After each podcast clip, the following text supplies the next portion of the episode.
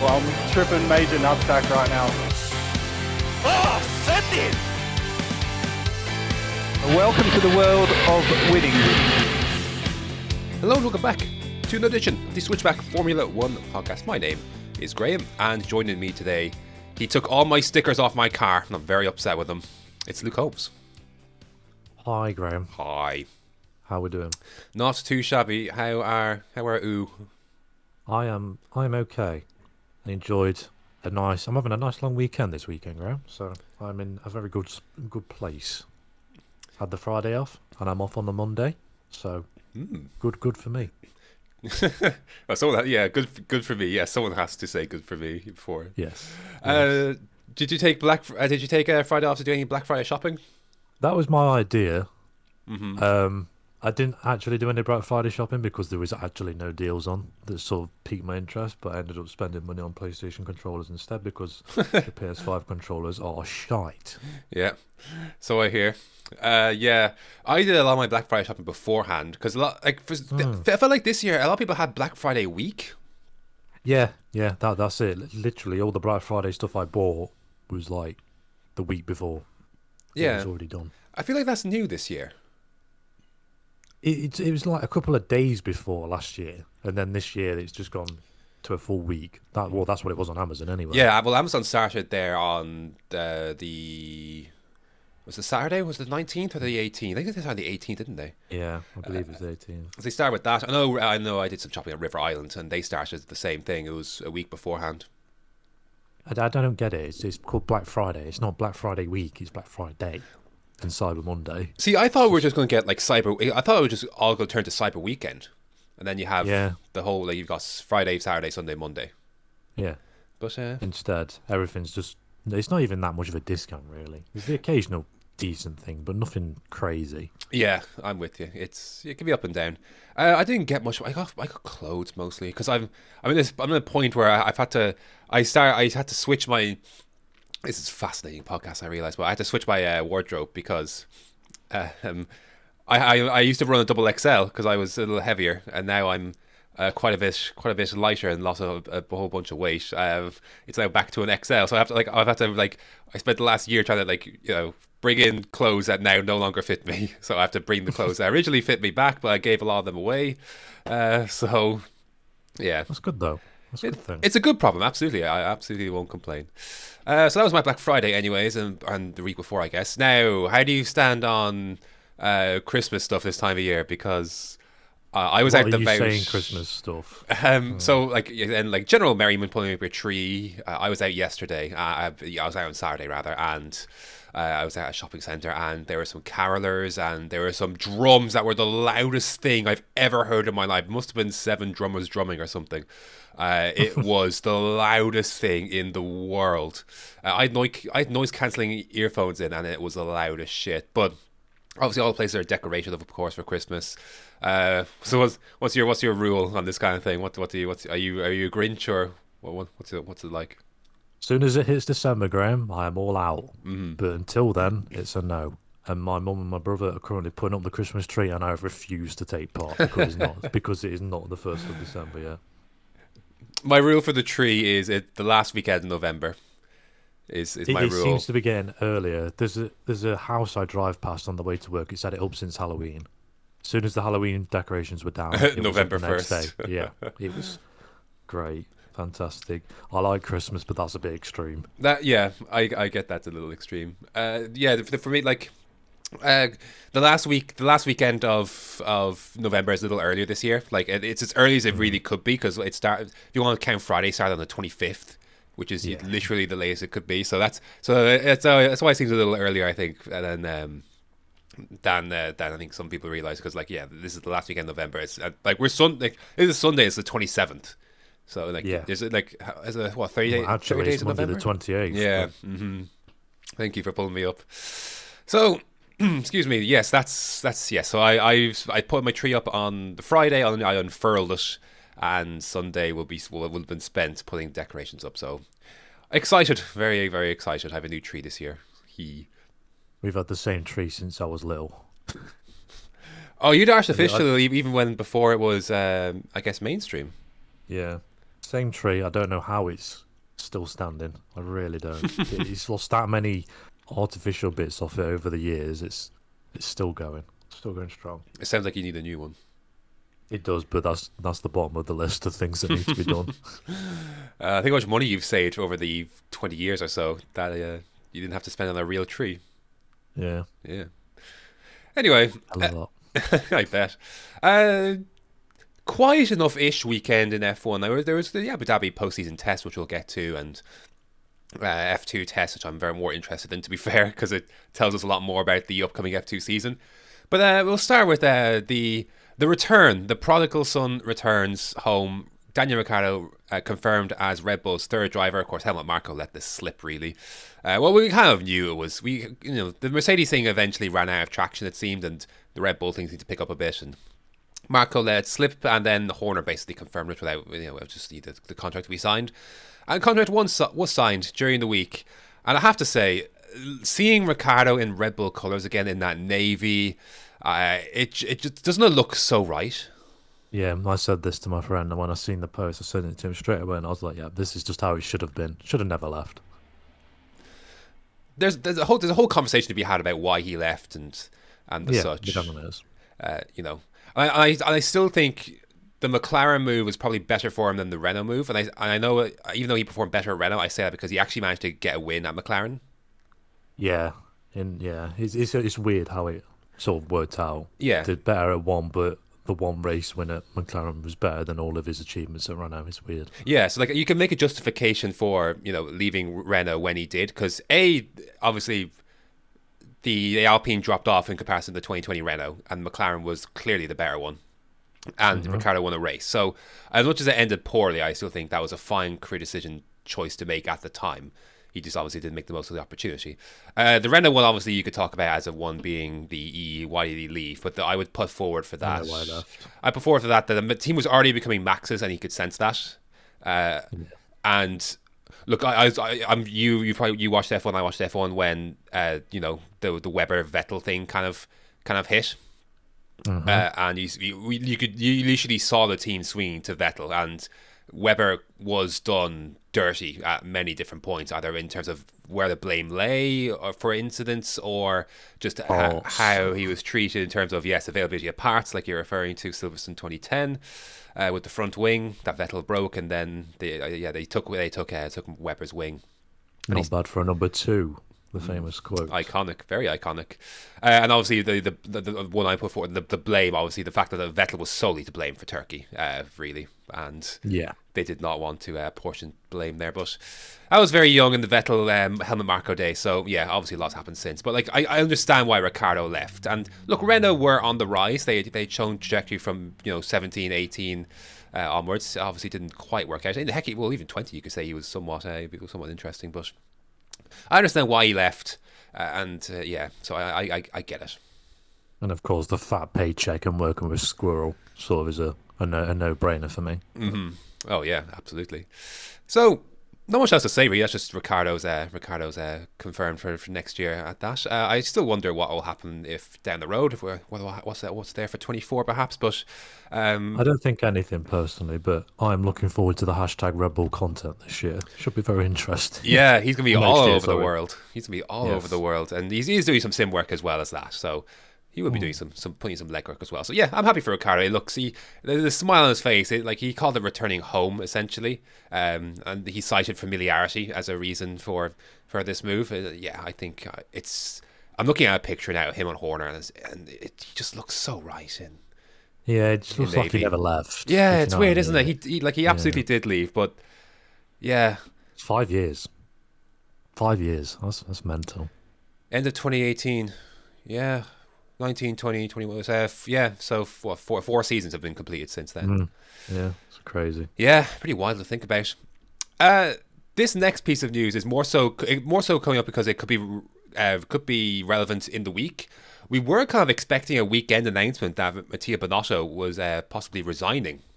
From Hmm. his uh, Ferrari position. It didn't come on the weekend, as, a, as at least as it happened as it's happened so far. I can't imagine it will now at this stage either over, this, not over this weekend. Not not as not as we record this on the Sunday, but uh, it could very much uh, be something that occurs during the week or on the Monday uh, when you listen to this. Uh, there was some uh, motorsport.com and other places reporting that uh, uh, Binotto, uh, the, the speculation ramping up that he's uh, set to resign. Uh, and there's also a piece that came out at the same time. Uh, Jonathan Noble from Motorsport.com talking about uh, Binotto is admitting basically a difficult time dealing with F1 criticism. So, uh, look, no, as we talked about very, we talked about very briefly with uh, the Fred Vasseur link last last week, but uh, this seems like it's going to be happening. It, it feels like it feels like it's going to be coming. I feel like if it wasn't, I think maybe I maybe Ferrari maybe. Do you think Ferrari could have maybe doubled down on, on the post like they on a statement like they did in Abu Dhabi last week? They could have done, but I don't think it'd have done any good. Really, I think, I think it's like you said last week. There's no smoke without a fire, so it's. I think it's done. Yeah, based on reporting, it feels like that's where it's heading. We'll see where it goes. But in the event that I know we're dealing with hypothetical here, but in the event that uh, you know Binotto does resign, before we look at his potential replacement, uh, I guess how do you how do you feel about that? How do you how do you uh, how do you rate Binotto's tenure at Ferrari if this is indeed uh, the end? I think it's a year too soon, personally. Now, this season hasn't been as good as I wanted it to be, but at the same time, we've still made progression. So I don't see why him resigning would be a benefit to the team. It's sort of a, a trigger movement to sort of satisfy people why we didn't do as well as what maybe people expected based on the first few races. But saying that, uh, another year just to see where the 23 car would have been and if we could have made progression up to the front, very front of the field, and been the dominant car throughout the entire season, would have been nice to see. But yeah, it's it's a, it's a tough one. It's a tough one because he's been there for so many years. It's I'd be sad to see him sort of go in that in that respect, but at the same time, I understand why John Elkann probably or whatever his name is sort of is pushing for this thing to happen. Really, because I've read that he's lost all confidence in him, and the relationship with Charles is fractious, and it's. Uh, something that they, they've got to keep Charles in mind. He's the the main star of the team. So if Charles is unhappy, then something needs to be done. Yeah, it, it really did feel like that Leclerc's belief in the team. It seemed to take uh, whether the, I, the, I don't think he'd admit this publicly, of course, but it took us. I think it took a serious hit, or his belief was shaken. Rather, I guess maybe a better way to put it. I'm sure it could be recovered, but uh, I'd say his belief maybe in the team was shaken a bit. Uh, it, it's just it's a shame. It would be a shame because Binotto, uh, it's been he's been a, bre- a breath of fresh air at Ferrari because you know it's been very much a kind of um I guess I guess I, the word I use maybe is Machiavellian kind of thing of Ferrari beforehand. Uh, I know I know I know I know Domenicali I guess wouldn't technically fall under that, but uh, you know like I I do think do you think perhaps things took a hit not even from Binotto's side, but when um it, was Marchionne when Sergio Marchionne uh, passed away. Yeah, He was the he was an iron fist.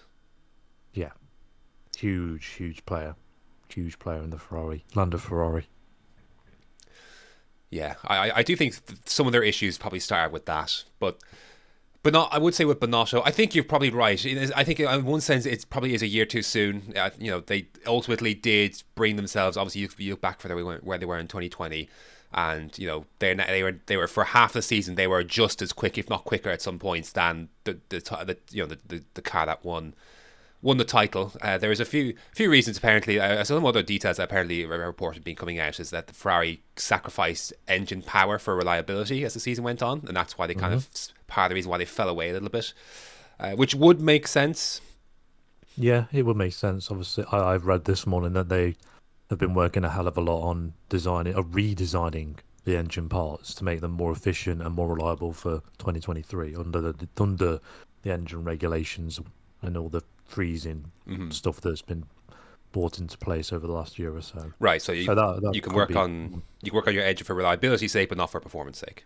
Yeah, which is what the way I would have done it personally. Yeah, I reckon that'll be. A, I think that'll be a big. Uh, that'll be a big story. I think even between either next year or, the, or twenty five or twenty four and twenty five possibly, and Yeah. Mercedes are going to be a little bit. I think they're. I think they're going to be pissed at themselves for, in a sense, making the engine so incredibly reliable. You know. Yeah, he's- he's going to hurt them in the long run. Yeah. it would have been. I alluded this in a previous. It I alluded to this in a previous podcast that the the sacrifice of blowing a car up every now and again will be more beneficial than being a mediocre car for the next three years.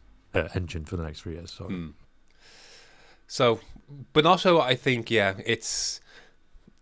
But in the, same, same, in the same sense, I feel like you know, if you know he's not going to be your man going forward, then why waste a year when That's the thing, isn't it? he's on the way? Like, why not get your replacement in earlier? If this is always going, if this is going to be where you are, you know, if you're going to be in the same situation basically twelve months from now. Yeah, that's that's the thing. Personally, I've never thought he was the right person to lead the team. I, I don't see him as a team principal. Like when you say team principal, you, there's a certain like characteristic that a person's got to have, and like Toto Wolff or Christian Horner, they've got that characteristic where I'm like, right, they're the man. They know what they're doing. Nobody doubts they are the leader in that team. Whereas Binotto, I'm just like, well, it doesn't really seem like he's that kind of person. He's more I think he would have been better staying on the design aspect part of the team, but still being like the the head of aerodynamics or something like that. Someone else should have been above him rather than him being the team principal. I mean, you look, you can look at it from that from that point of view. Like, he doesn't have maybe the iron fist that maybe Yeah. Wolfen and Horner can wield. But I guess look, there's different kinds of leader- leadership at the same time. There is. and there is. some people respond differently to different leadership. Uh, so you know there is there's that to be said for that as well. Obviously, like that's part like you know there has been a clear improvement under Bernardo as well. If you go if you look back from the, from the 2020 season, there's been a steady improvement and it, quite a, a, a big jump up obviously this, from this year to uh, from last year to this year. And I think I think that's you know I think it's easy to forget where they were at this point last year as well. So you know they have is. they have made significant steps. But I guess uh, you know if you if you do feel if you feel like a party of ways coming eventually, then maybe you're you're better off uh, just getting it done now. So we'll see what happens with uh, Binotto during during the week. Yes. Uh, I guess very quickly, I we I think we're assuming that the the person that who would come in to replace him is Fred Vasseur. Uh, He's not the person I would like, but yes. I I'm fascinated. I love it. I lo- I I I kind of really like Fred Vasseur. Uh, So do I. I, I. I want him there, but he's not the person I would really, really like. I think he's quietly one of the bigger players in the paddock, but he's just he's an Alfa Romeo, so I guess maybe either. Now we've how many times have we read you know printed quotes from um from Vasseur on things. His viewpoint is very usually very interesting, uh, but Yeah. mean, he does seem to have a, a, a significant amount of respect in the paddock. It, it really does feel like that. So I would love to see him in Ferrari. Obviously, he would re, re, uh, relink with uh, Ch- Charlie Leclerc. Of course, they they worked in there in some junior days there as well. So I'd be fascinated. I really would. I I would really like that appointment for Ferrari. I really would. So would I. I. I would like it very much, and I would like to see how he would get on in such a. Uh, it's what like four times the size of Alfa Romeo, if not more. Yeah. So I'd like to see how he'd get on in that kind of environment. But there is there is one man who's free at the end of the year, Graham, and I'm, I'm I really want Ferrari to bring him back. I wonder who this could be. Take a guess. Is it Squirrel Beeple?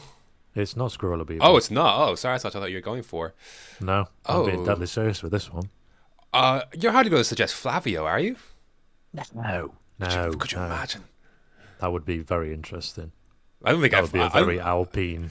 I don't think F1 would allow thing. that. No, no. Uh, uh, so uh, what, a current team, like a principal. A He's team not a current team principal- principal. He was in, Um, he was involved in a team that was very successful in the 2000s, and he's leaving a role within the F1 system, shall we say, at the end Oh, of the year. so he, he must work for the FIA. He does. Uh, it's definitely it's not it's not Ross Brawn. Hmm. It is Graham. Is Ross Brawn leaving at the end of this year? Yes, he's leaving at the end of the I year. wow. I I think we talked You about it, but I completely watch forgot. the races video on, on Ferrari. Okay, No, whatever. Yeah, not. apparently um, Brawn is leaving at the end of the year. So wow. they they suggested reuniting the dream team of uh, John Todt and Ross Brawn, but Yeah. not, not not so much John Todt for me. But I would like to see Ross Brawn back at Ferrari. That would be an interesting Uh, one. People will be very like I, people get very upset between team moves and FIA stuff because of how Oh, much yes. how much information is uh is That you know one's been a b- with with around the FIA have available to them like all teams, and I I, I throw back even to I- know there's a controversy between that Mercedes employee earlier this year. Uh, just, just just left. yeah, that literally was announced this week as leaving. Yeah, uh, the one that caused a particular spat a few years ago was the Marcin Budkowski uh, uh, move that saw him go from the FIA to Renault at the time. Yeah, and current Ferrari vice team principal Laurent Mekies was at the FIA in like 2017, 2016. Yeah, So, and he's number two at Ferrari now. So, yeah, Yeah. I guess you have to throw his name into the hat as well. yeah. Team teams do make big stink about when when this happens. So Yeah, he, he could be a surprise sort of name in the Ferrari team principal move. That would be very backwards, but I don't think he's the right man personally. But Mm. not yet, anyway. Anyway, look, this is also speculation, of course. Like we don't know, but like with this week, week could, could go, and uh, you know, Binotto's still there, but yeah, uh, we'll see. But the reporting of the weekend seems to suggest that it was not not looking great. Uh, and of course, I guess it's important to mention that he's, he's looking. It's about resignation, not you know a sacking. Yeah, yeah. I- think he's being pushed that way, but yeah, he's sort of like being sort of given a helping hand out the door rather than him just resigning off his own back completely. Yeah, yeah.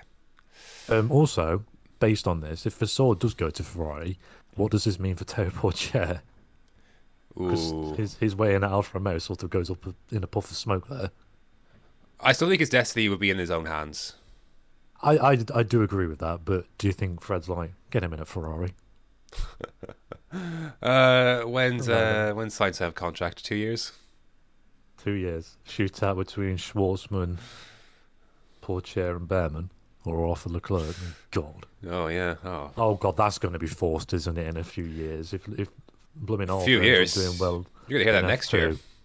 Oh, God. You know you you, you know you are. Well, yes, we'll get to that. Uh, yeah, speaking of other feeder categories, um, this happened over the week of the Abu Dhabi Grand Prix, but it was, there was so much happening last week we kind of pushed it back. But F1 announces an all new female F1 Academy series for 2023. Now, we talked about this a couple of weeks ago, it was being reported, but it was announced over the weekend, the Abu Dhabi Grand Prix. Uh, so I'm reading from motorsport.com and Luke Smith. Uh, so new category is aimed at increasing levels of female representation on the grid's F1 feeder series, helping them progress towards the top of, of the racing pyramid. The Formula 4 level series will start in 2023 a 15 car grid that will have five teams entering three cars. These teams will be existing outfits across the F2 and F3 grid, uh, racing over seven rounds that be made up over three races, like uh, which with one round likely to be on an F1 weekend. Yeah, a couple of things that. Uh, Oh, some other little bits and bobs. Uh, the driver budget capped at 150, uh, 150,000. So, and the FIA, I believe, is uh, is paying for these. I believe. Uh, in terms of the car, it's basically I would say it's a Formula Four close to a car. Uh, so that is a standard chassis uh, comparable to entry level categories. Turbocharged four cylinders, 165 horsepower, uh, 13 inch Pirellis. Uh, and the they they actually tweeted the uh, posted the, the actual pyramid. So like you have F1, F2, F3, and then the F1 Academy underneath. Of course, W Series I believe is not an FIA uh, series. I believe it's No, private, it's so that's why it's not there on the uh, on that uh, on that pyramid. Uh, Domenicali, of course. Uh, sorry, the, the the gap or sorry, the statement from F1 uh, on this is uh, during assessments of the barriers young females face with entering the F1 pyramid, it became clear they do not have the same amount of experience as their male counterparts, counterparts at the same age. The goal is to fill this gap and offer them access to more track time, racing, and testing. This, uh, they will grow by working with professional teams who are renowned in motorsport for nurturing young drivers who will help them develop the crucial technical, physical, and mental preparations. Uh, that, that's part of the statement from that. So, uh, sorry, F1 also uh, obviously like, one of the things I was talking about like what does this mean for the W series because obviously it has financial trouble, but uh, the uh, so F1 as on this F1 said uh, it, quote aims to develop and prepare young drivers to progress to high levels of competition, including W Series, Formula 3, Formula 2, and Formula 1. The W Series continues to provide a great platform for drivers, and the F1 Academy is intended to add an extra route for the next generation of young female drivers who will race in an environment that will allow them to gain fundamental experience thanks to a great amount of track time. Now, this is what McCallie had to say. Everyone should have an opportunity to follow their dreams and achieve their potential, and Formula One wants to ensure that we are doing everything we can to create great diversity and routes into this incredible sport. That's why I'm delighted to announce the F1 Academy that will give young female drivers the best chance to fulfill their ambitions through a comprehensive program that supports their racing careers and gives them everything they need to move into F3, hopefully into F2 and the pinnacle of, of uh, the, pinnacle of Formula One. The more opportunity there is, there is the better, and this is designed to provide another route for for drivers to succeed. Now, uh, this was met, I would say, mostly positively. I know there are some flaws in the system, Yes. and there are some flaws with this, uh, with this, with this series feeder series that they've announced here. So, uh, I know you have some some thoughts. So why don't you why don't you get started on this one? It- it- I like the idea of it. It's, it's great that we've got more options for the female drivers to get get a chance with, really, because there isn't really much apart from W Series, or, or just going a- against guys in the lower junior categories like yeah, well, Formula Renault and Formula British Formula Four, I want to say, and all the other Yeah, and there's a one or two that they were in the Formula Regional European by Alpine this year as well. Yeah. But the, my main issue is the fact that Jamie Chadwick, who has dominated W Series since it began, couldn't get a seat in F3. So I don't see how this new Formula One Academy series is going to sort of help them get into Formula 3, if you know what I mean. It just doesn't seem to be, there isn't no sort of link. Obviously, they're going to be working with the teams that are in Formula 2 and Formula 3. I just don't see how someone as talented as Jamie isn't getting the chance and is having to go over to Indy Lights to prove herself over there and try and get funding from a team or a, a backer over there, but yet can't get a seat in Formula 3, even if she's got what all the prize money from W Series and still it isn't enough. So hmm. th- there's something wrong there. I'm I hope I'm wrong. I really really do because I would love to see some some some form of progression, whether it's W Series to Formula Three or Formula One Academy to W Series. That sort of link up would be great to see, but at the moment I just can't see it possibly working. Obviously, we're going to see more of it when it's actually in action, hmm. but that that's my main sort of takeaway from it.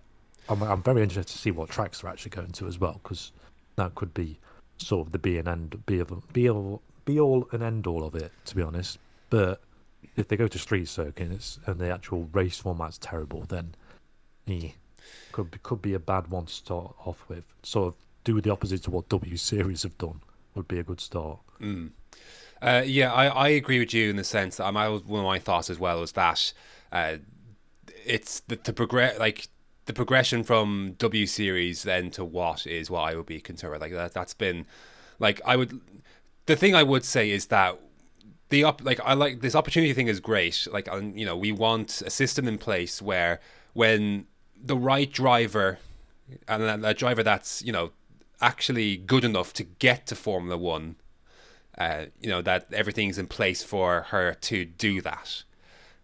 Uh, And again, th- there's just such, such a gap from the W series to the the the the, the ladder, the the F two, the F three. So I I'm with you. That that would, that would be one of my concerns as well.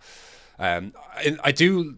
The thing I, I try to take away from this is like this is 15 extra seats that you wouldn't like you know that didn't exist before. We know we talk about F1 how limited seats are.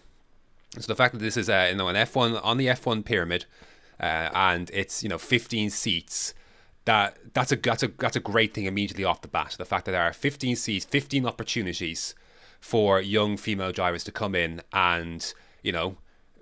I, I guess they would. I, I you know I, I know there's the F three uh, you know the, the, the pyramid here the F three is next but I imagine their their their their actual next step is more I'd say more likely uh, W series that an F three would be my my take on that my my view on that that they're they're they're basically they're shooting out for a potential W series drive rather than an F three even though they might be working with the you know they because ultimately they're they're now they're if they're for an F three seat they're also competing with the people from like you say Formula Renault Formula Four and Formula Regional European presented by Alpine Yeah, I mean, there's drivers like Alex Dunne in Formula 4 who can't get a seat in Formula Regional presented by Alpine, and then there's an issue because that guy's hella talented and he's struggling to get a seat. So, yeah, I- I don't see how it's going to sort of link up. But saying that, working with the teams from Formula 2 and Formula 3 sort of gives their gives them an option. They've got the foot in the door in that sense. They get to know the drivers and understand what they're like as a person and that that's all good stuff for the future in case it comes back where they actually are in the frame for a seat in Formula Two or Formula Three. Uh, what there are five teams. What teams do you think these might be? Uh, I, I have gonna guess ART definitely would be would be one of them. ART, Prema, Yeah. those two have got the biggest budgets in Formula Two and Formula Three, so Mhm. I, I would imagine it's definitely them two. And of other cars, of course, in uh, other categories as well. Yeah, I want to say Hitech because they're everywhere, so I don't see why they wouldn't be. Mm-hmm. Uh, Trident, and then maybe Dams, but I don't. I'm not too sure on Dams, seeing as they've only just got new owners and stuff, so maybe not. Yeah, I maybe have to get maybe Van Van Amersfoort might be one of them. Yeah, I, I was going to say one of the one of them, one of the Dutch teams, MP or Van Amersfoort. Yeah, that Mhm. would make sense actually. Uh, my my also my other concern is that will we see these teams take existing W Series drivers? If it is a case like you said, like you know, you, you talked about the kind of curiosity of what weekend this, this falls on. Do we think that to avoid congestion, we're going to have like we could potentially have F one, uh, and maybe one of if not both of F two or F three, and then do we either get one F1 Academy or one of W Series? Like, how is this going to work? And do W Series and F1 Academy cross over together? And if they don't, are we then just going to see people who race in W Series end up in the F1 Academy? And then It's an age limit, right? Uh, then we've got uh, people who are uh, out of uh, out of sync, so to speak. Uh, age limit. Po- I'm. Let me. I don't. know. I didn't see. I want to say 16. I want to say 16. I could be wrong on that. I have. I, no, I didn't see that myself because I did see. Uh, I think I did see I could, I could be very wrong on that, but that. That does seem. Yeah, I, I would say that that does seem a little out there. I would. I would. I would thought maybe not. Not that. th- this series would have been perfect for Juju Noda to, to step into before W Series. She she was sort of like a big name across the female scene before she sort of stepped into W Series and sort of stalled in W Series. I want to say because she's not really living up to the, her potential. She's not really got the the team around her to do it. I don't think. Well, it's nothing against the team, but I think she could have. She went from go karts to basically straight into W Series. It's a bit a bit of a Mm. jump. It's um well not go karts. There was a, a, a single seater in there, but to go from what she was in to what she's in now is a huge jump. And if you watched Top Gear uh, last weekend, anybody, you would have Still? seen. Top Gear is great, Graham. I, I, I love it. It's they, they sort of did a feature on um, young drivers who don't get the opportunity, Mhm. and they were sort of given a, a race car. They were basically given an opportunity with McLaren to race a McLaren, and they went from a Mazda MX-5 to a McLaren, and they couldn't handle it. They had eight weeks to learn, and it was just such a huge jump. So I'm, I'm sure other drivers would sort of suffer the same right. issue. This is the problem. This is and this is leads into my next point, uh, because uh, one of the one of the one of the hurdles I think for for uh, I I want to be careful how here. Uh, one of the hurdles I think in up the ladder is the fact that the cars are so much more difficult to drive because there's no power steering in F two or F three, Yeah, and that that becomes then you know a, an issue because the cars are just that more difficult to drive. So we've seen we've seen uh, the likes of Calderon and Sophia Flörsch struggle in F two and F three, yeah. and but then as soon as they go over to like Le Mans or something like that, they're fine. yeah. The- So the, power, where there's power steering, they're perfectly fine. So, do you think is that something F two and F three or the FIA need to take away from or make you know uh, take give power steering to F two and F three because it's it's obviously it's it's a uh, obviously there's power steering in in F one. Maybe, maybe. It's it's all up to the next gen of F two and F three cars, isn't it? When that sort of comes into it, but I, I do like it being raw though. It's it sort of makes it interesting, I think. So, but yeah, I'm sure it'll be under consideration when it eventually comes to the next generation of cars either way, because obviously you've sort of got to think to the future. Not everyone's going to be able to sort of handle the strength needed, especially on like street circuits. Maybe uh, normal circuits, I think you'll be all right on, but like street circuits like Baku or Monaco, you're going to struggle because it's a, such a change of direction in such a short space. It's it's very tough on your body. it's like they're like like the even like and I say like I try I, I I would I would I guess I just go back and say like the these cars are hard for the current drivers to drive. You know, they they put in a lot of work in the gym, and they're still like they they can still have difficulty driving. They're they're clunky cars. They're heavy cars. They're especially in F two. F three I think is a little more streamlined, but the F two machine is not an elegant. I would say, an especially elegant thing. Uh, it's, Definitely not. It's not. It's not. It's a handful to drive, and you know, it's it's, it's tough. Like we've seen people come in and they just struggle with the F2 car. It's a difficult piece of machinery. I, I, in some ways, I think it's more difficult. The, I think I almost think something in some ways F2 is more difficult than F1 in, in terms of driving the car. The only thing I'd say that's tougher about driving the F1 car is obviously you get used to the traction, but just the engine mode mapping and settings. Uh, you don't have to worry about losing the car in F1 if you stall or spin and then retiring from the race. The tires are so much more finicky than in F1. Uh, it's, it's the aerodynamics aren't as aren't as strong, obviously, as well. And then obviously you've got the, the temperatures. Right, Uh, no blankets. Your body get you get body gets exhausted normally in a high working environment. Never mind chucking a load of temperatures on it, and then of course you've got the tire temperatures on it as well, which you were just referring to. It's, it's a lot of work, hell of a lot of work. But it, I, I we could be wrong, so I'm not going to make any sort of. Oh yeah, look, I like I Yeah. again, I, I think you know, I want to. I, it's, a shame we're not getting Jamie Chadwick, who's like the best female driver we've had In a long time, I would uh, yeah, uh, yeah, definitely. talent wise anyway like she just stands out she just clearly has what it takes and just isn't even with the backing of an f1 team just doesn't seem to be who doesn't seem to be interested in giving her an opportunity somewhere Yeah, I, you know, I, I really think she could come in and do a job in the F three. I really do, yeah yeah so do I and We we've said that we- most of the year. we, we we were both so so so so surprised that she wasn't in formula 3 this year yeah, i yeah. don't necessarily think she would have been at the front but i wouldn't say she'd have been in the mix at least for points I mean, like, it doesn't even necessarily. in the like right team The thing with F three is we saw that last year in last year's uh, F three title was that like Hauger and Doohan were nowhere their rookie seasons, Hmm. and Yeah, ma- and that- second season they made they made the jump. That's that's usually the case, isn't it? That you get the occasional drivers that just come in and walk it straight away, and then Mm-hmm. nine times out of ten, there is a driver that you think, "Oh God, he's awful."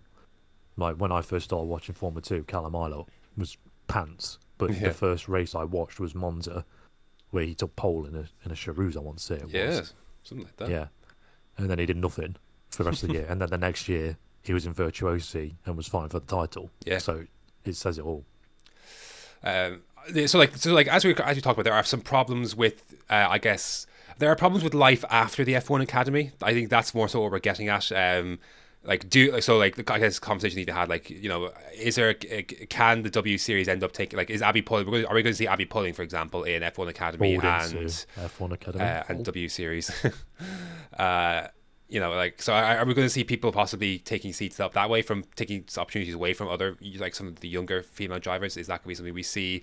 Uh, is are should the FIA dis- uh, debate whether to give power steering to F two and F three cars to help uh, drivers coming in? You know, all, I, you know that's a, that's a question for another day. But I, I think the bottom line is that we've got 15 seats that we didn't have previously. All for female drivers, all to show their capability. Like, and look, I uh, your your title winner or whatever, you know, I want what like the progression from here. Like, you know, that I unless F one is paying, unless F one is paying for this F three seat, the champ for the champions F three seat, um, where do they go? You know, so like again, they've got a good platform for like, giving opportunity, but the, I think the I think the larger problem is where do they go from there? I think that's Yeah, I think that's that's issue, I that's that's the I think that's ultimately what we're boiling this down to is where where do we go afterwards? Because like you, like you said, like I said, like Chadwick is kind of stuck at the moment, and yeah, I think having to prove herself across seas in a championship that isn't as good as F three or F two. I want to Hmm. say Maybe not so much F three. It's definitely not as good as F two, but it it shouldn't be like that. So hopefully, this F1 Academy sort of pushes everything in the right direction. Is my hope. yeah. Anyway. it's not it doesn't solve the problems, but I think it's a good start. yeah. Yeah. So Definitely. yeah, uh, yeah. So look, apologies if anything we phrased was not, uh, I guess, elegant. It's a it's a tricky. it's a tricky thing to talk about and be, I guess, politically correct in some ways as well. Yeah, you got to say, try and say what you think, but not piss off the wrong people. Yeah. Inten- none of our intentions was to piss off anybody. Yeah. We're just trying to sort of say what we think main issues are. It's a, it's a discussion, really. It's not really the, any hatred anywhere or anything like that. No, of course not. Like it's you know, like we've seen. We want to see the females. This is what my, my main point is. I want to see Jamie in F3 and things like that, and see more like Abbi Pulling and stuff like that, making the jump like they deserve to. Yeah, absolutely. I actually did see. I actually did see a. I was reading a potential. Uh, I was reading a, a thing on the race.com about uh, Formula E testing. I saw Abbi Pulling's name uh, in in a possible contention. Yeah, I, I, I saw that. That, that's, that would be an interesting step. Sort of, sort of a sideways step, but sort of a, a big jump. I think didn't we talk about earlier this year maybe like someone like Alice Powell or something going to like or like something like that yeah. going to uh to W to Formula E. Like why, why Sort don't slap in the face to Ja- Jamie? But why why yeah. Well, it depends if you see Formula E as a better long-term gig than you know Well, Indy Lights Lights. slash going up to IndyCar, which is obviously a massive step above. te- technically, E. we've we've got an, a Formula E driver coming to F1 before an IndyCar driver, Graham. So true, true. Um, but like, why don't we see more? I guess why don't we see more of uh, female drivers linked with Formula E? don't do is it's strange. Like, I feel like we should, shouldn't we? Yeah, with it being an FIA, I would say it's, it's well, yeah, it's definitely an FIA championship because yeah, it it now. got changed a couple of years ago. Yeah, But I don't know. Like, those cars don't seem that complicated to drive. it's funny how they didn't put them on that on that sort of bracket level. Yeah, like I I don't think like when I say when I say complicated, like I don't think there's like I think they've got power steering. Yeah, it, it, it, the, the the scale should have been F1, Formula E, Formula Two, Formula Three.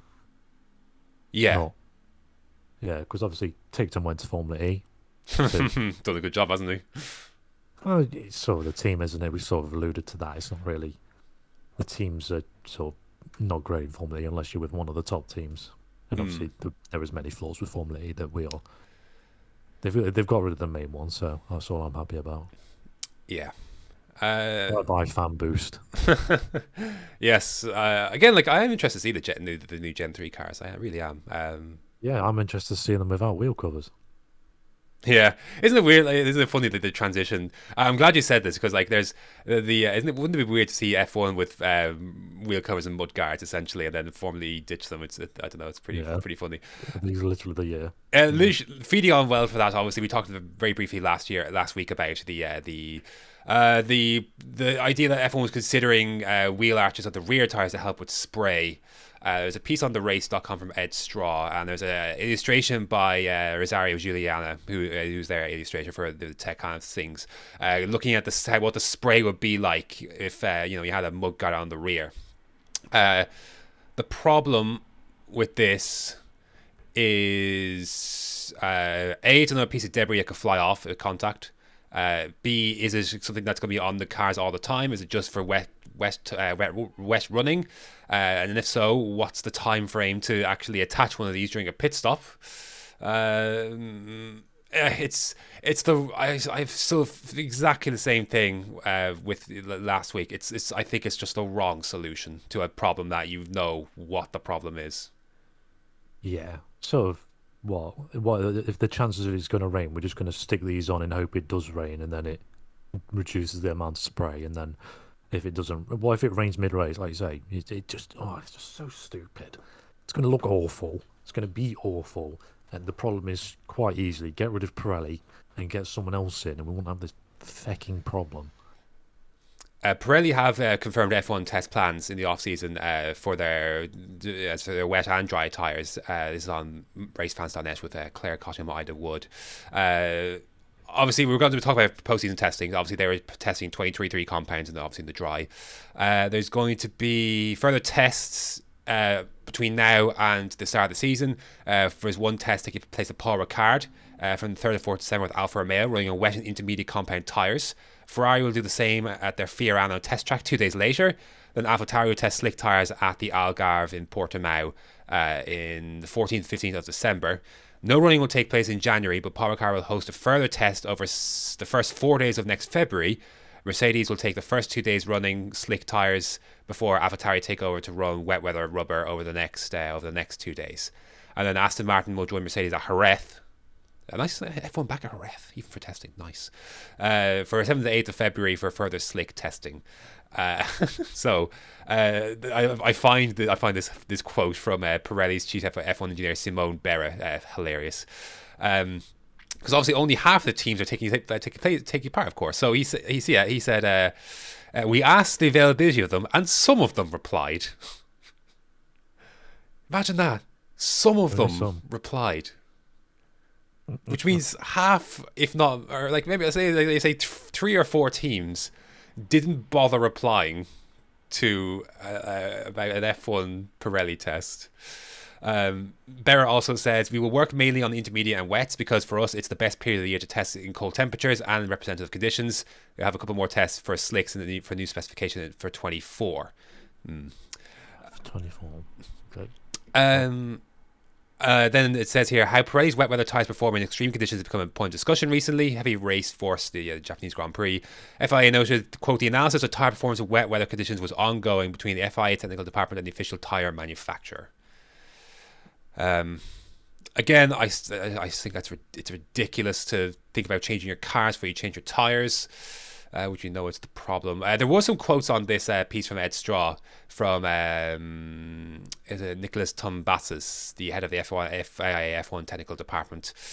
Uh, to, to, to do uh, so talked about how he confident he was for 2024 uh, again talk about they talk about bug guards talk about CFD simulations with it uh, I just think it's I just, I just think it's just, I think it's just nonsense honestly I, the, the problem is there for everyone to see like the the, the, the drivers have been complaining about tires in some way or fashion for a long long long long time uh, you know you talk to classic drivers, I guess, like I, for, I guess for uh, Mark Webber, Fernando Alonso, they are like it's the Bridgestones were by far the best uh, the best tire to have. If you talk about comparison, like the end of like 2009 and and 2010, like there's there's just no difference. But like there's a night sorry, I say there's no difference. There's a, a there's anything but no difference between uh, Bridgestone and, and, and Pirelli making F1 tires. It's it's it's just silly.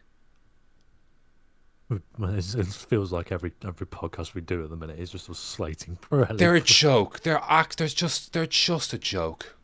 They are. They really are. They're I so just, bad. Um, they, they must be paying Formula One a hell of a lot to be to be on the grid. They really, really must be because honestly, we shouldn't. At this level of motorsport, we should not be having this level of issues, shall we say, where tires tend to blow up randomly, or we're struggling to see because the spray is that bad. Yeah, it's just yeah. the, the the tires thing is like like surfaces changes change and whatever. Yeah, but we've had like it's not like we've not had like it's not like it's not like wet weather running and like or extreme wet conditions have appeared in the last three years. You know, like what do you mean they have? like we've had wet races for like as, as beginning of time. It's why is this a problem? Like the, the, you know what the problem is. You know what the problem is. It, you, did, was this problem? Was this? Did this problem exist? For being uh, I won't, I don't, I don't, I don't say 10 years ago because we still had parade then, but you know, did this problem exist in the 2000s where we was unraceable uh, because your tyre was so shit? Uh, you, Bridgestone know what they were doing. Michelin knew what they were doing until USA 2005, but that's a, that's a, that's a different that's a different thing. That's, that's a resurfacing right there. Firestone oh. don't have this issue in IndyCar. No, it gets pretty wet in IndyCar sometimes. Heck, Very Indianapolis, wet. look at that. Oh, was driving around on slicks. Now that was that. Was, yes, that was ludicrous. it was ludicrous, but he still had grip. Yeah, he wasn't sliding off into a wall straight away, was he? Uh, and I mean that was torrential rain, but still managed to keep it on the track. You couldn't do that with Pirellis. You'd be in the wall within two seconds. Which wouldn't happen. There was a podcast on the race that talked about this very briefly with Gary Anderson, a Formula former, former F1 um, tech uh, uh, oh gosh, what was his role? He was very he was very prominent, anyways, in, in, in tech for for Jordan, anyways, and. Uh, I, I, his, oh, wow, his, his title's blanked on me. Jeez, uh, but he he's he had the same, exactly the same viewpoint, basically that like you know questions about the safety of the wheel covers at the back and the, you know putting them on and the such and when do you put them on and because of course he said and I think he said as well like rain can hit any time like Nikolas Tombazis here is talking about you know how you fit them like either before a session or during a red flag Like, do we have to? Are we like? Uh, I'm sorry. Do we have to red flag every wet session because we have to fit mud guards to the rear, essentially? Um, and he talked about basically how F1 cars are already perfect vehicles for clearing water because it just passes underneath them. Yeah. Like they're perfect. Um, you call it vacuum cleaners, essentially, is what I think Yeah, he's what he referred to as. That's and what Sky alluded them to us. and he's right. Like they, they are they, they pass per, they pass perfectly underneath. It's just the, the it's just the spray off the tires is the is the issue, and therein is the problem. It's the spray off the tires. It's so stupid. They're so. And I'm not they're so expecting there to be no spray. That's impossible. Obviously, but yeah. I'm just, I'm just, I mean, it's just don't direct it towards the, just direct it outwards. Is it that hard? Like, surely you can manufacture a tread that can, you know, not kick it up. I don't know. It's. I know the wheels are a little bit bigger, and I guess that's you know I'm sure that's part of the There's problem. definitely an issue with it. Yes, hundred Um, percent. But they've known they were going to be bigger for a while. So why, Yeah, why are we exactly. still here? like this is the pinnacle of you know you're supposed to be providing the, you're supposed to be the pinnacle tire provider for the pinnacle of motorsport you know uh, i don't know No, true. Actually, the pinnacle of motorsport is British touring cars, but that's Uh. The general response though for po- just moving into postseason testing in Abu Dhabi the general response was that the, the tires are a little better for 2023 this compound that they were developing um, again we know it's Yeah. it's it's, it's be the new C1 which is again just brilliant you know just ugh like Yay! you know, could we use the C1 regularly? Uh, oh, so stupid.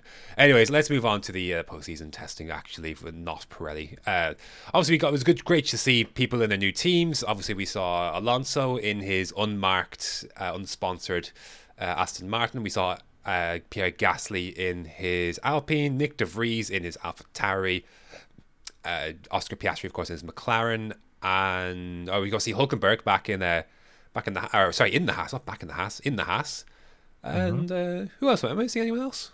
No, none of the new. Oh, Sargent, of course. Yes, Yeah, and then it was just like Shwartzman in the Ferrari. yes, the young driver test that happened as well. Yeah.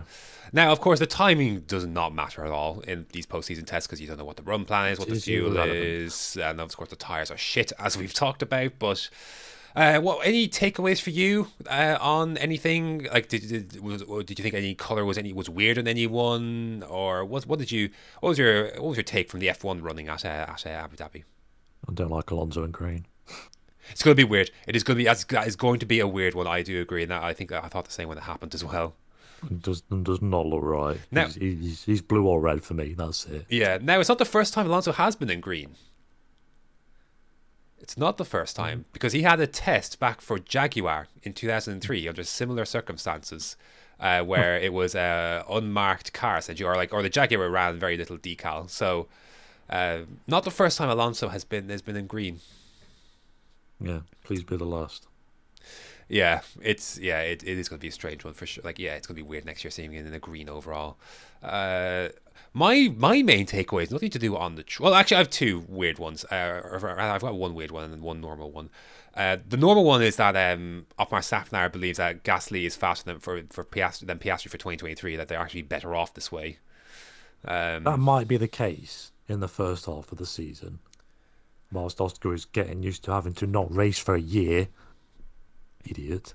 or then- you know you're you're just salty still that your first your actually your so second salty. choice your second choice spurned you and you had to go somewhere else um but yeah. I, I'm not expecting Oscar to be on it for at least the first four races. well you say that but McLaren are pl- planning multiple tests for uh, for him that uh, that they they say that they when he gets to Bahrain that he won't be a rookie essentially it is what or you know or driving the car for the first time basically what they were trying to get at Yeah, which they thought there was going to be basically the whole idea. The fact that they've been able to run him in this test has been a complete shock to them and it's bumped up their whole calendar by what two or three months. Yeah. Uh, I think he is doing some extra 21 running at some stage as well. Good. 21 car running as well. Uh, as is Nyck de Vries, who, if you remember, remember the Alpine thing back earlier? He's still he's he's still getting a run apparently in that Alpine What? in uh in, in an Alpine I believe yeah I believe it's a, believe it's a 22 Alpine as well What? uh, um, uh, that was what Scott Mitchell Malm said as well uh, from the race Why? I don't know. There must have been some.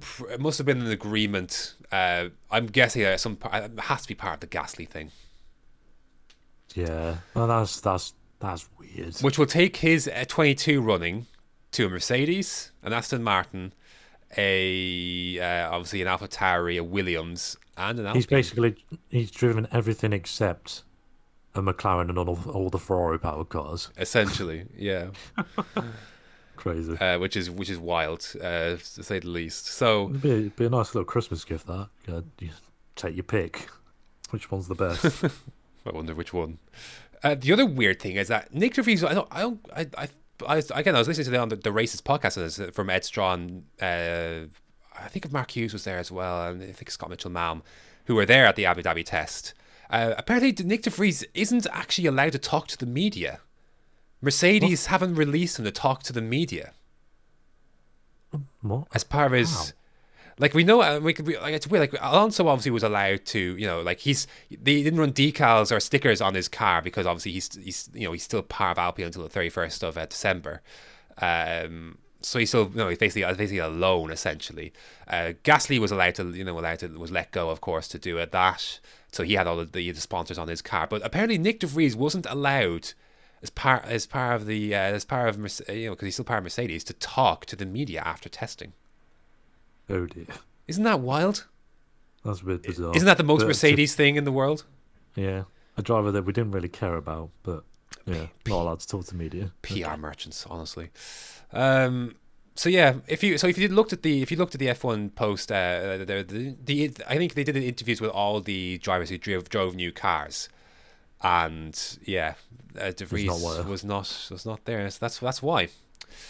Uh, obviously, the uh, the test also marked. Uh, Obviously, Alonso in an Aston Martin, which of course now he's finally used a Mercedes engine in the hybrid era.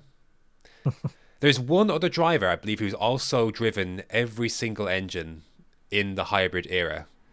But can you name them? I was going to say Vettel, but that would be incorrect. So obviously, it, uh, we're talking uh, the Renault slash Alpine engine, the Honda, oh no. the Ferrari, no. the Mercedes, and that's it. Oh. There's one yeah, driver. Vettel, Vettel's done three. Max has only done two. Uh, don't know. I want to say Checo for some reason, but Uh, not Checo, because he wouldn't have driven a Ferrari no. engine. Uh, current driver in the F1 grid, Hulkenberg. not Nico Hulkenberg. I don't think he would have driven a Honda engine. No, no, he wouldn't have done no. It's a, it's a- sneaky one now. It's a, it's a, it is a sneaky one. There's a technical. There's not well, not a technicality involved. He did drive all of them, but He drove all of them. yeah, Oh, cur- current F1 driver. I, I'm I'm baffled here. Um, not Ocon, not Max, not Lewis, not George, not Charles, No, not Sainz. Sainz has driven quite a few of them, but not. yeah, all he's of them. driven. He's not driven all of them. He's not driven the Honda. Mercedes, I believe. I'm generally baffled. Uh, work, work, work, uh, work, work. You can work your way through. Keep working your way through.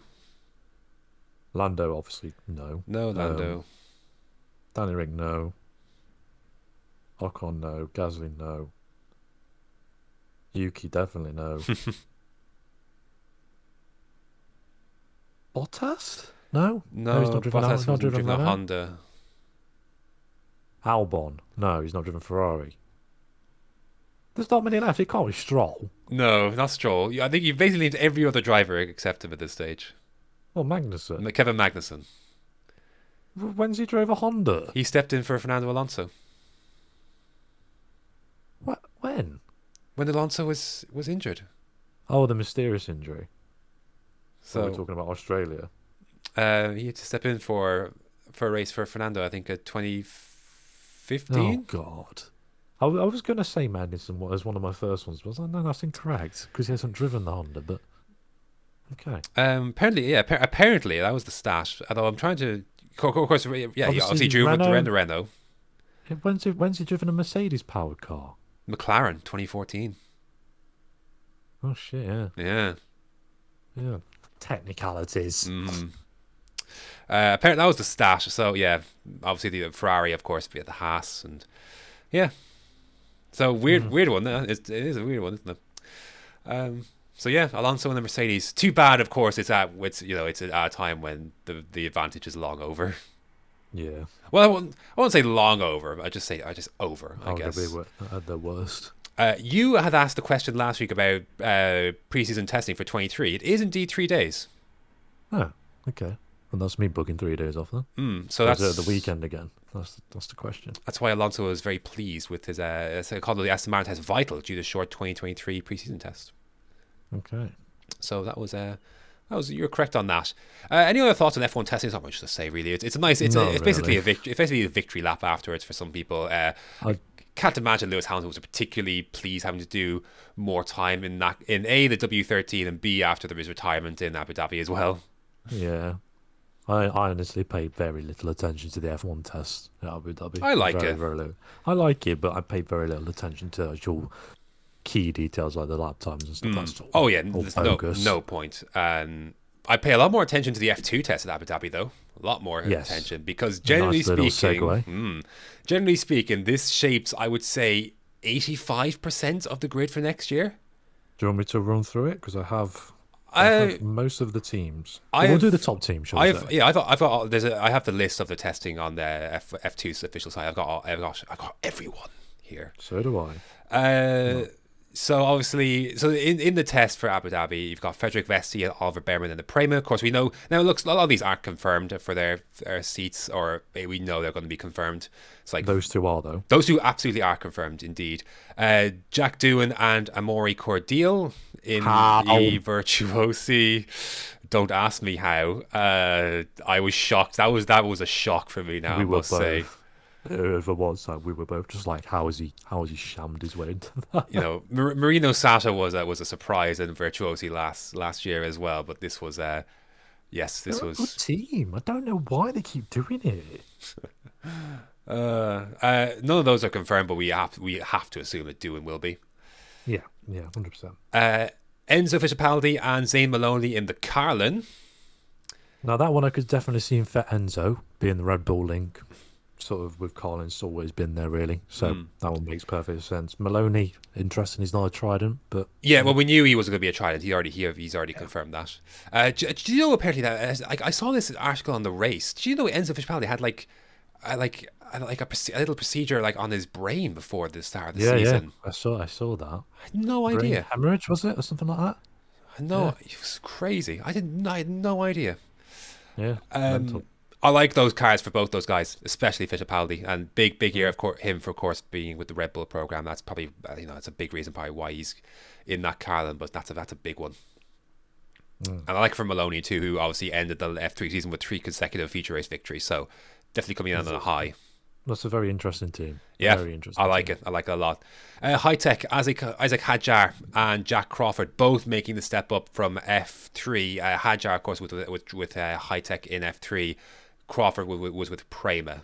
So, um, I I like- alluded to this last week as well, by the way. Mm, you I- did. I'm on it with this. do you have actually? Yeah, maybe you should. You, you should. Uh, I can run through this grid as well. You you can- you could uh, you can you should find your predictions for uh, your F2 predictions if you can find them. If you remember your F2 grid predictions earlier in the year.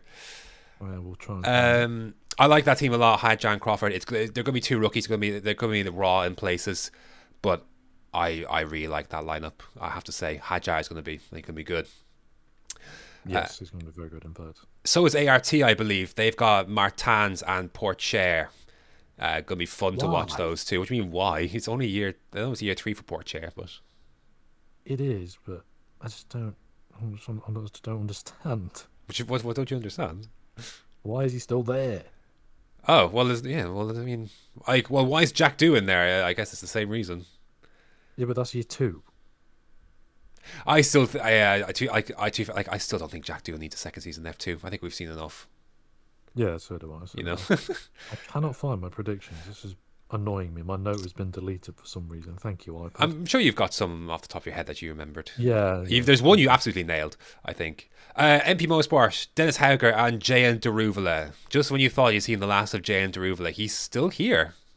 Somehow. I don't understand. I, I think this will be on his own bat, though. I don't think this will be. It's got to be. It's got to be off his own off his own wallet, surely, or his sponsor. Like I'm, I'm sure he's got uh, a bunch of sponsors uh, from where he's from where he's from. So I, I Yeah. have to imagine that's part of it as well.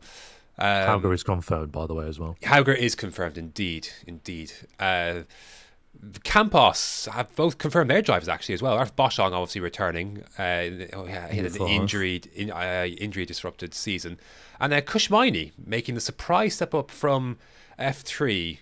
Now, well, sorry, yeah, oh, no, he's confirmed. You're right, actually, yeah, sorry, he's Yeah, making a step up. confirmed. Now, Maini was one of those where he had a few flashes of potential uh, pace close to the front, but never really did much with it or was any consistent with it. The same could have been exactly said of Iwasa last year as well, although Iwasa's high peak in F3 was a bit higher, given that he was competing for the victory at uh, the French Grand Prix was Iwasa. Now, Maini was had some moments at the front as well. So, yeah, a little, surpri- little surprise, a little surprise there, I must one, say. but it's it's better than some of the other ones. Yeah, it's it's yeah, it's it's grand. Uh, this is a very interesting lineup for Dams. Yeah, Iwasa returning, of course, but to partner along with Arthur Leclerc. Who is confirmed, and I predicted You did predict that. yes, Very good. yes. Very impressive. Uh, Leclerc, yeah, look,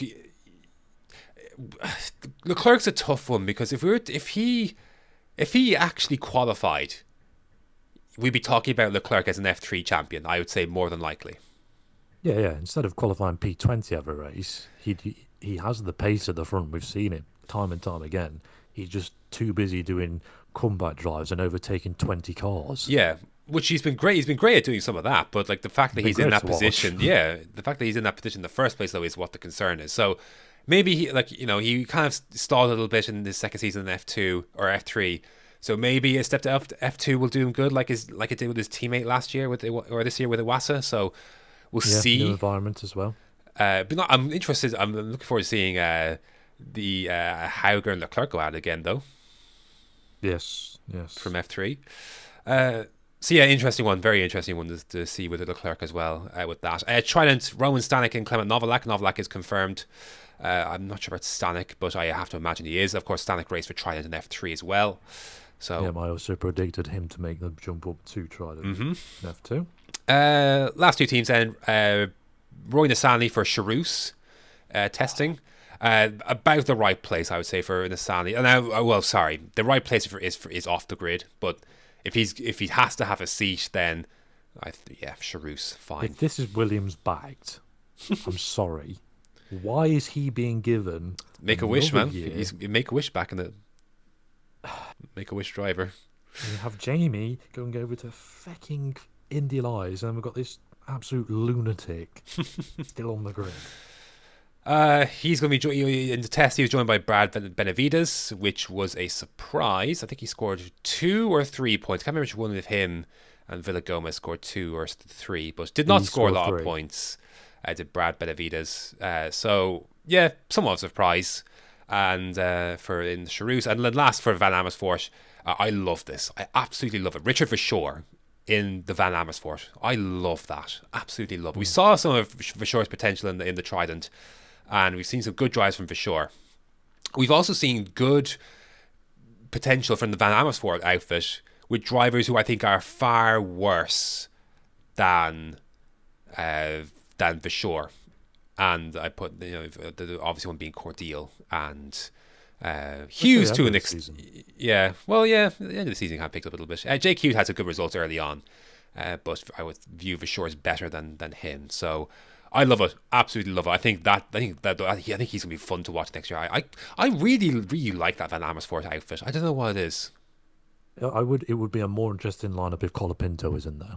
I do Yes. like Colapinto a lot. Yeah, that, that sort of rookie like edge for him, and then the mature head of the show. That would be a very nice lineup. But Yeah. I think Colapinto needs that second year in F two, in F three. Yeah, instead uh, Villagomez lined up in the test here with uh, Which was- Shore.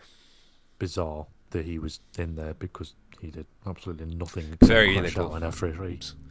Very little. Uh, I guess with I know we're seeing it with uh, Malone or not Malone, uh, yeah Maloney and Hadjar, but I guess maybe they didn't want to for someone who didn't get on as well as those guys in F3, I guess they didn't want to do the back-to-back promotion from former regional European from Alpine to F3 and then straight from F3 to F2 with uh, Yeah, Colapinto.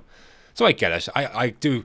uh, Speaking of though, he's going to be one of the higher returning drivers to the F3 grid because the top seven, I believe, are all going up from the F3, which is great. That's fantastic.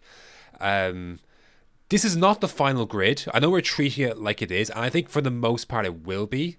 Uh, One or two to drop off that, I reckon. you know, not many. maybe Villagomez, maybe Benavides might drop, but I assume Cordeel. I don't know. Maybe he, who knows? Maybe not. But the rest of those are predominantly backed by F1 teams. I would say for the most part, and I, I look at that grid, and I think there's a few drivers that are I think meh.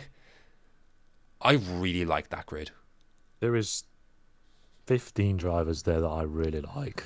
and then there's some that I'm like, "Eh, okay, fair enough. Yeah, which And is like you, you're gonna get that in like, every "Oh, grid. God." You know what I mean? Like you're Yeah. gonna get like I care nothing for Nissany, Benavides really, and Villagomez as much as say Maini Oh, too. Cordeel.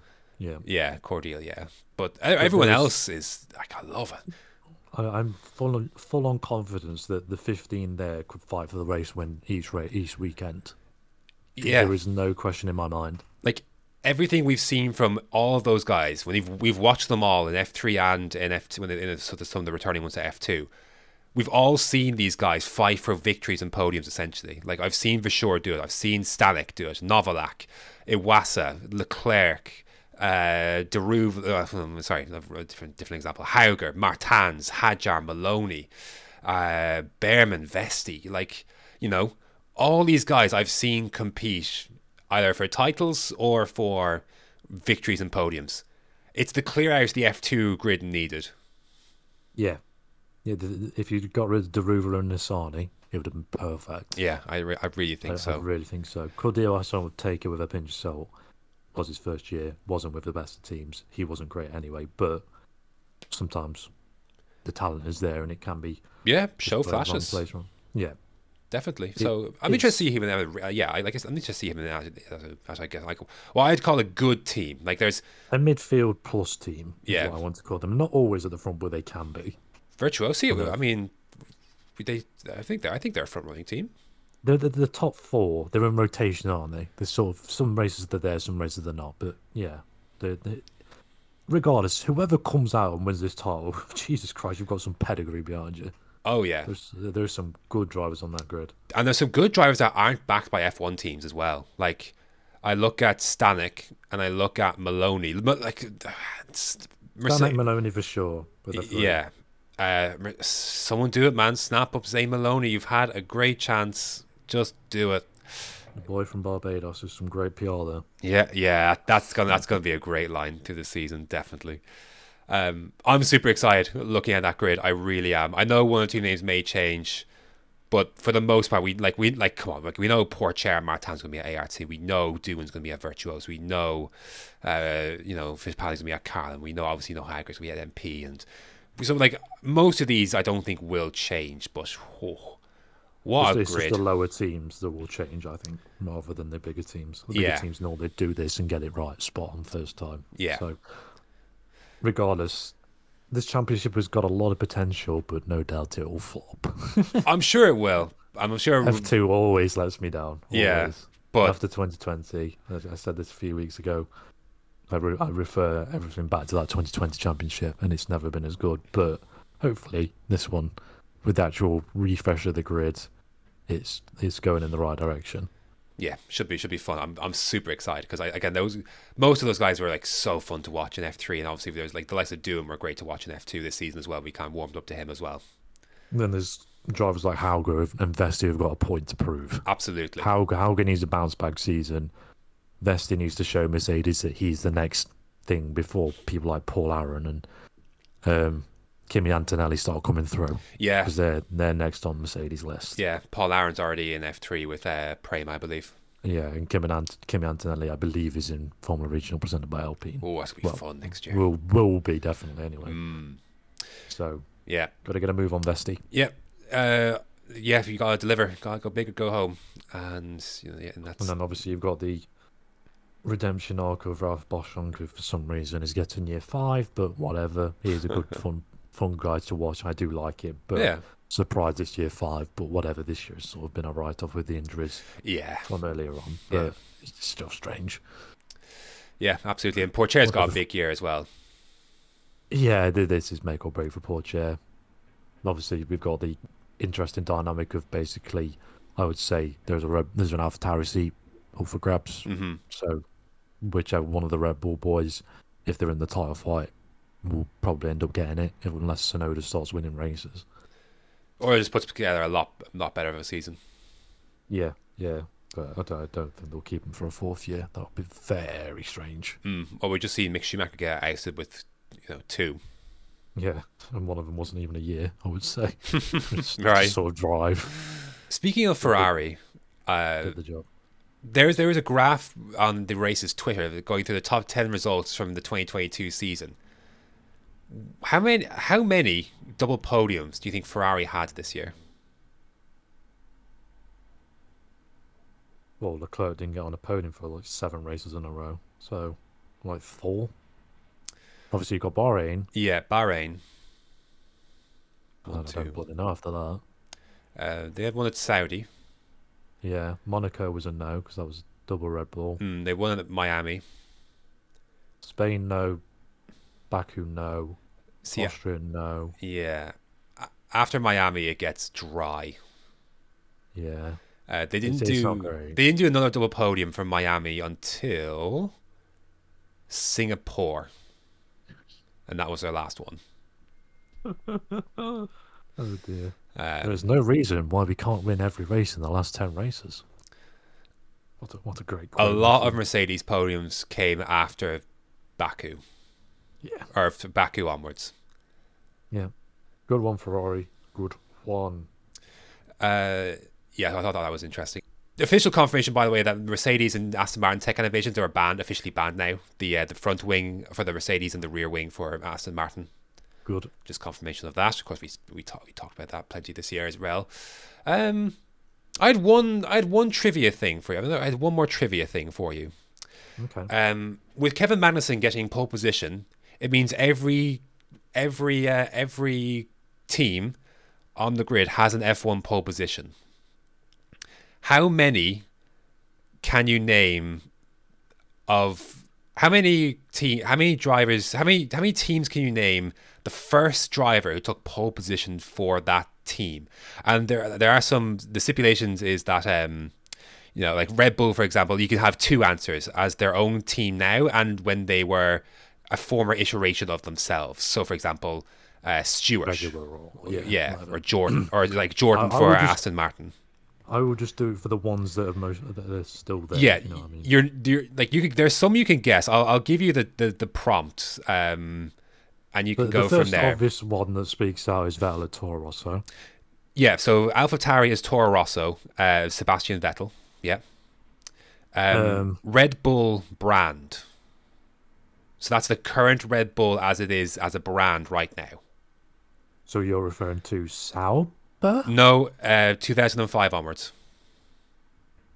Okay. So that would have been, I want to say that's Vettel. Yeah, that's also Vettel. Can you, do you remember the track and year? Not not important, but you should you should remember it. I should remember it, but I probably don't. But I want to say Silverstone. I don't know why. Uh, their they their their first their first first came and came together. So their first win came the same weekend as their first pole position.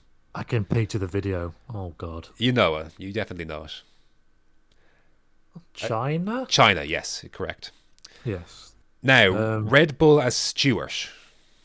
I've got no clue. The year, the year, uh, year's 1999. I'll give you that as well. Yeah, my, my knowledge beyond that for pole positions has gone out the window. Okay, I, I got this one right. I got this one right. I did this. T- this, this, this is that's what I'm the pr- sorry. The, as I could speak English, if I could speak English, I'm getting this from. There's a quiz on the race.com. So One that's them box quiz. yeah, which I love. Uh, I got this one right. This is Rubens Barrichello for for Stewart in I was gonna, I was gonna say Barrichello was the only sort of name I can really name Hmm. for Stewart. Uh, Johnny Herbert would be would be the other name I remember. He's he's irrelevant. No one likes him. Uh, now Ferrari. oh God. I didn't get this one. I, I yeah. You no you won't either. Years old. 50s. Yeah, because it's 1951. You'll never get it. Um, Jose Froilan Gonzalez. no, no clue. Okay. Uh, Mercedes as a brand, and you're going back So to the this would also be 50s. 50s, yeah, you no will know. You will know this Oh, driver, Fangio. Fangio. Yes. Um, now Mercedes as um, Matra slash Tyrrell, Oh God. 1969, most famous Tyrrell, dri- Tyrrell, Tyrrell driver. Oh jeez. You do. You definitely know him. Former know F1 name. world champion. You see him about the paddock. He's a delightful man. Oh. Oh, what's his name? You know him. He has a very certain style. I, I don't know. I don't You've know. you've seen him in Heineken commercials. In Heineken commercials. Yeah. Or Eric Cantona. No, not Eric Cantona. um, and not Nico Rosberg either, by the way. Cronenberg. Um, I don't know. A, a wee man, you might Oh, say. Jackie Stewart. Jackie Stewart. Um, McLaren. I, I didn't get this one either for McLaren, 1972. Oh. Well, it was obviously not anyone I'm going to know then. No, you're no. Um, Peter Revson. Great, Yeah. great name. Great name. Revson. Yeah. Uh, Alpine is Toleman. Good luck getting this one as well. You're not going to get it. 1985. some- Teo Fabi.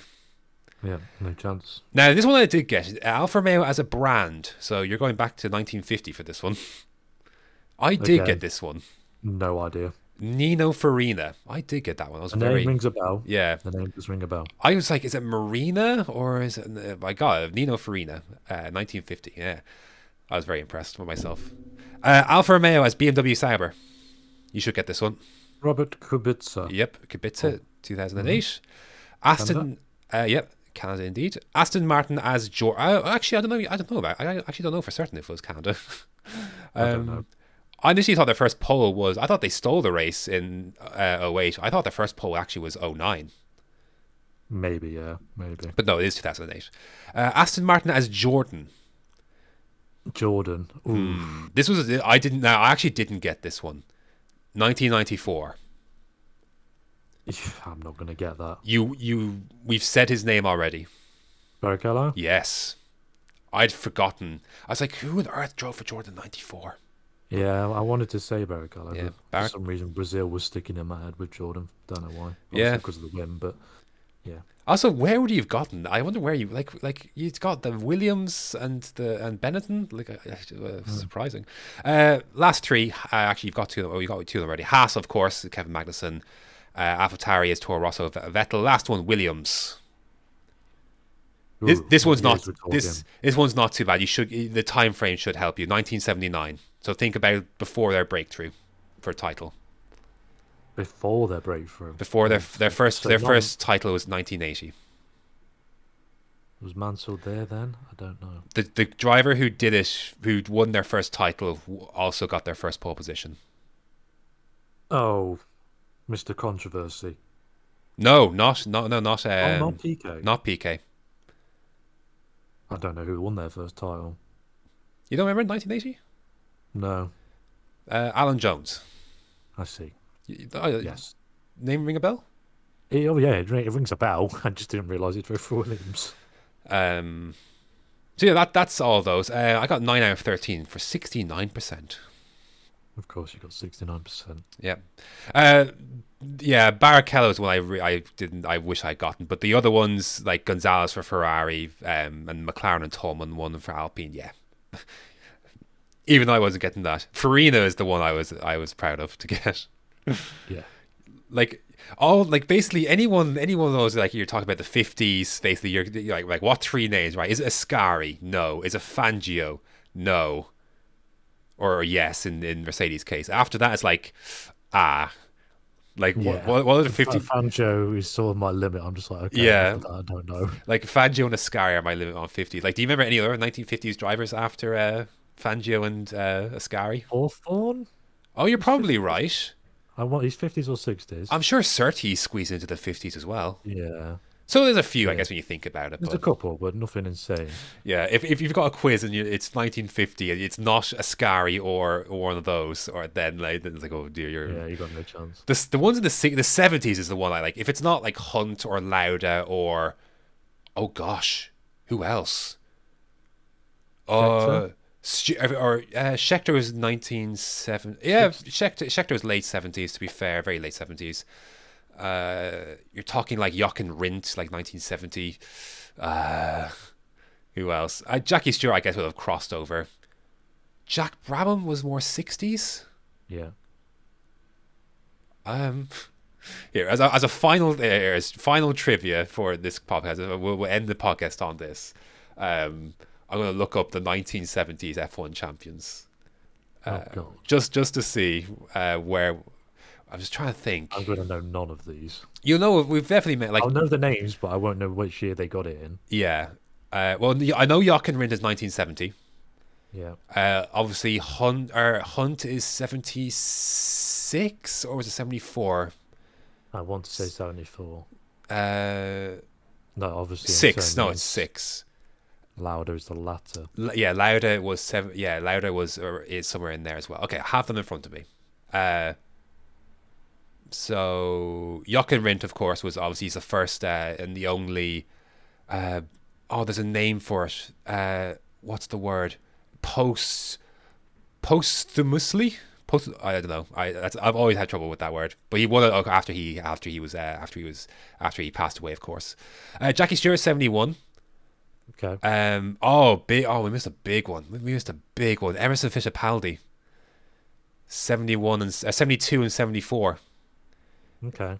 Uh, Stewart one seventy-three. Lauda one seventy-five and seventy-seven. Hunt one seventy-six. Scheckter one seventy-nine. Nineteen seventy-eight. This guy was in the news recently. Uh, Nosh, not not PK.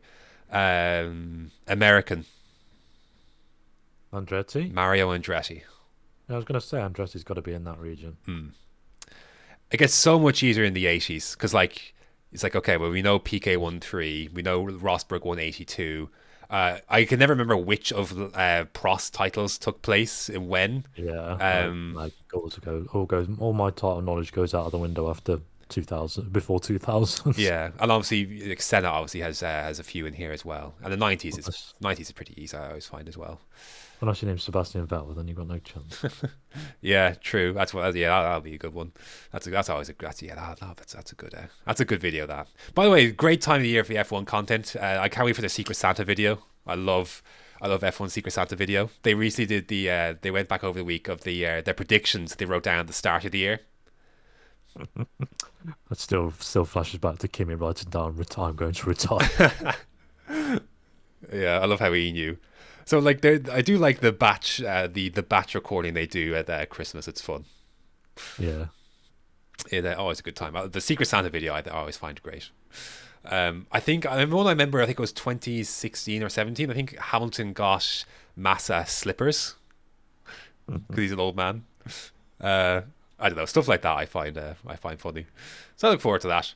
Anyways, uh, anything else you'd like to add, uh, random or otherwise, before we wrap up today? I tried chatting up a girl on on uh, Hinge. she, had she had a picture with Richard Verschoor, and I did the typical me line, Graham, of I'm sure. Uh, instead of saying I'm sure, I put I'm the sure. That's Richard Verschoor. Didn't get a response. Oh no, you squ- oh you squandered it. I sent need- a rose as well. You need a much you need a much better line than that. You needed I- I- like no, I didn't. You did it. definitely no absolutely. You For, need for you an had you, F1 related female, that you- should have been enough. you had the right pun. You just didn't use it. You like you, you shouldn't. You should. I think you should. You probably should. I think you should have. I would have gone with. um I'm for sure. you I'm going to see you for coffee this week. that, that to me isn't fun. I know it's saying- oh, but like you, I'm for sure. That's Richard for sure. Oh, you you've you've got more game than that. I don't. I really. You don't. That was- definitely- That, that, took me like five minutes to think. No, oh, I that took that took me five seconds. I- Yeah, but you're you're Mr. Dating Pro. I'm not. Uh, you'll know for next time. But I, I did I did appreciate that's where you went with it. yeah, I was like, uh, firstly, I had to work out if it actually was Richard Verschoor. Secondly, I did realise it was. It's one of those like I'm ninety percent sure that that is who I think it is, but I have to make it, sure. It wasn't the clearest of pictures. It wasn't like she was stood in the sunlight with him. She was like stood in the shadows, like Oh, it was a picture with him. Yes. Oh, I thought it was just a picture of him. What on earth, hinge profile? Yeah, why- a picture of Richard Verschoor. yeah, why not, man? It's, is better than them people who've got the pictures of food, and I'm just like, okay, why? Why are all your pictures food and none of them of you? The wor- uh, the wor- uh, the worst one is when like they, all their pictures are like group pictures. And it's like, which Um, which one are you? yeah, I'm definitely not one of them people. uh, for yeah, I don't. Neither am I. Like I, I, I very rarely have group pictures, so it's okay. I don't do pictures, so Uh, it's, it's a good I thing you're on. pictures. It's a good thing you're on dating apps then when you know you need your it's picture. And the thing was, Graham, she was the the app said that we were most compatible as well. So if that if she does come back, I'll be very happy. But I doubt she will. Oh, I've already put her off for life. oh dear. Well, not not a bummer. uh, thank you for listening to this week's edition of the Switchback Formula One podcast. I've been Graham. I've been, how the hell have we got an hour and a half plus out of this? Yeah, Shy Talk McGee, and uh, we shall see you next time.